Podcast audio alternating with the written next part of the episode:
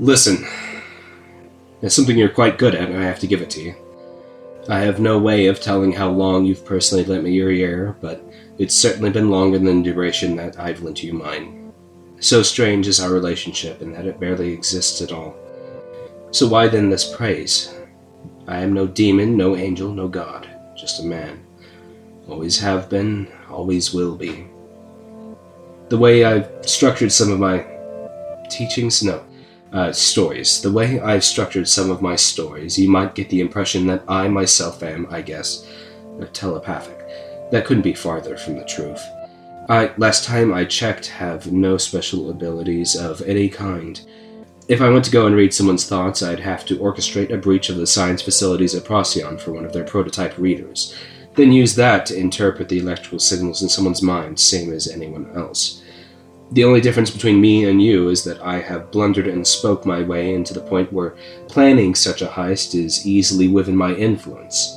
But that is influence once again gained through mundane means. I am nothing more than a run-of-the-mill sapient, a mind attached to legs. Walking through the chaos of the cosmos and being tempted by my frailty as all of us are. So the dreams, What then?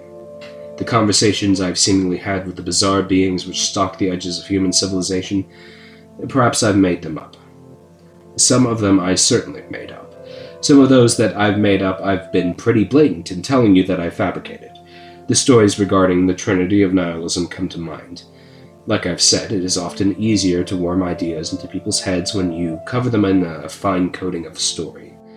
But I have, to my knowledge, had conversations with some of the more apocalyptic creatures of known space. This is true. How, if I'm just a human? Another creature wouldn't dare open up a conversation with the Warden for fear of the usual inside outing that happens to the people the beast considers below his notice. Then how? How could I possibly be telling the truth? I don't know for certain. I only have supposition. And from that supposition I am, lucky, powerful, and blessed in the same sense of the rich kid inheriting money by happenstance and not by skill or labor. I have told you about my childhood, no? My dinky little life as the only son of the ruling magistrates of a backwater planet full of refugees, yes. I haven't told you much because I don't remember much. But that story of the lost Aviri, the one that approached me in my dreams begging for asylum from its broken world, the one that appeared in the kitchen at my behest, the one that frightened me into accidentally killing my mother. That whole story, yet just the best story? Yeah, I think that's where my curse was first laid. My brief encounter with that exile left a certain stench on me that the other Aviri could detect, one that critically was also smellable by the servants of the Unforsaken or the scions of the children. So I became interesting to them by virtue of chance encounter. How else? Do you think that factions of interdimensional exiles and the very guards of heaven would care for some wandering, murderous orphan?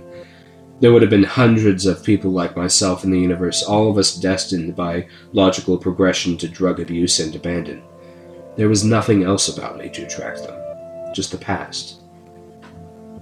So they found me again and again, first out of curiosity, then out of care. Each and every visit left more stench about my mind.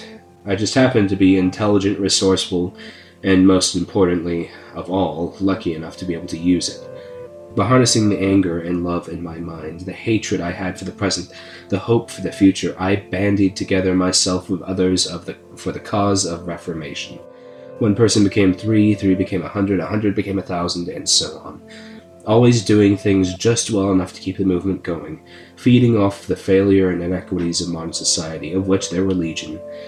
It was only then that you could say the beings would find me of real interest in anything other than my scent. Humanity is but a parcel of sapience in one universe in infinity, smaller than a grain of sand on the largest Centaurian beach.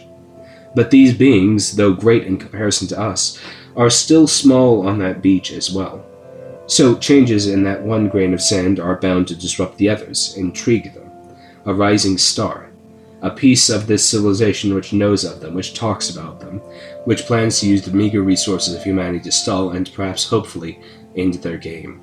An interesting, if not concerning, development for the great demons of our existence.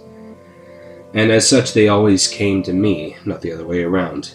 None willing to kill me, although many of them could, simply because it makes no sense to. My death would upset the present balance of power, turn my followers against whatever beast created my demise, make the feeble forces of humanity take to one side or the other. And though we may be gnats compared to giants, a handful of biting, distracting gnats is all that it takes for one giant to stumble and the other to gain a permanent upper hand. So they talk to me and do not kill me. You can say that I'm blessed or cursed or whatever. I wouldn't be able to say myself. It's an odd existence, being the free-willed pawn, but I can't say it's a terrible one.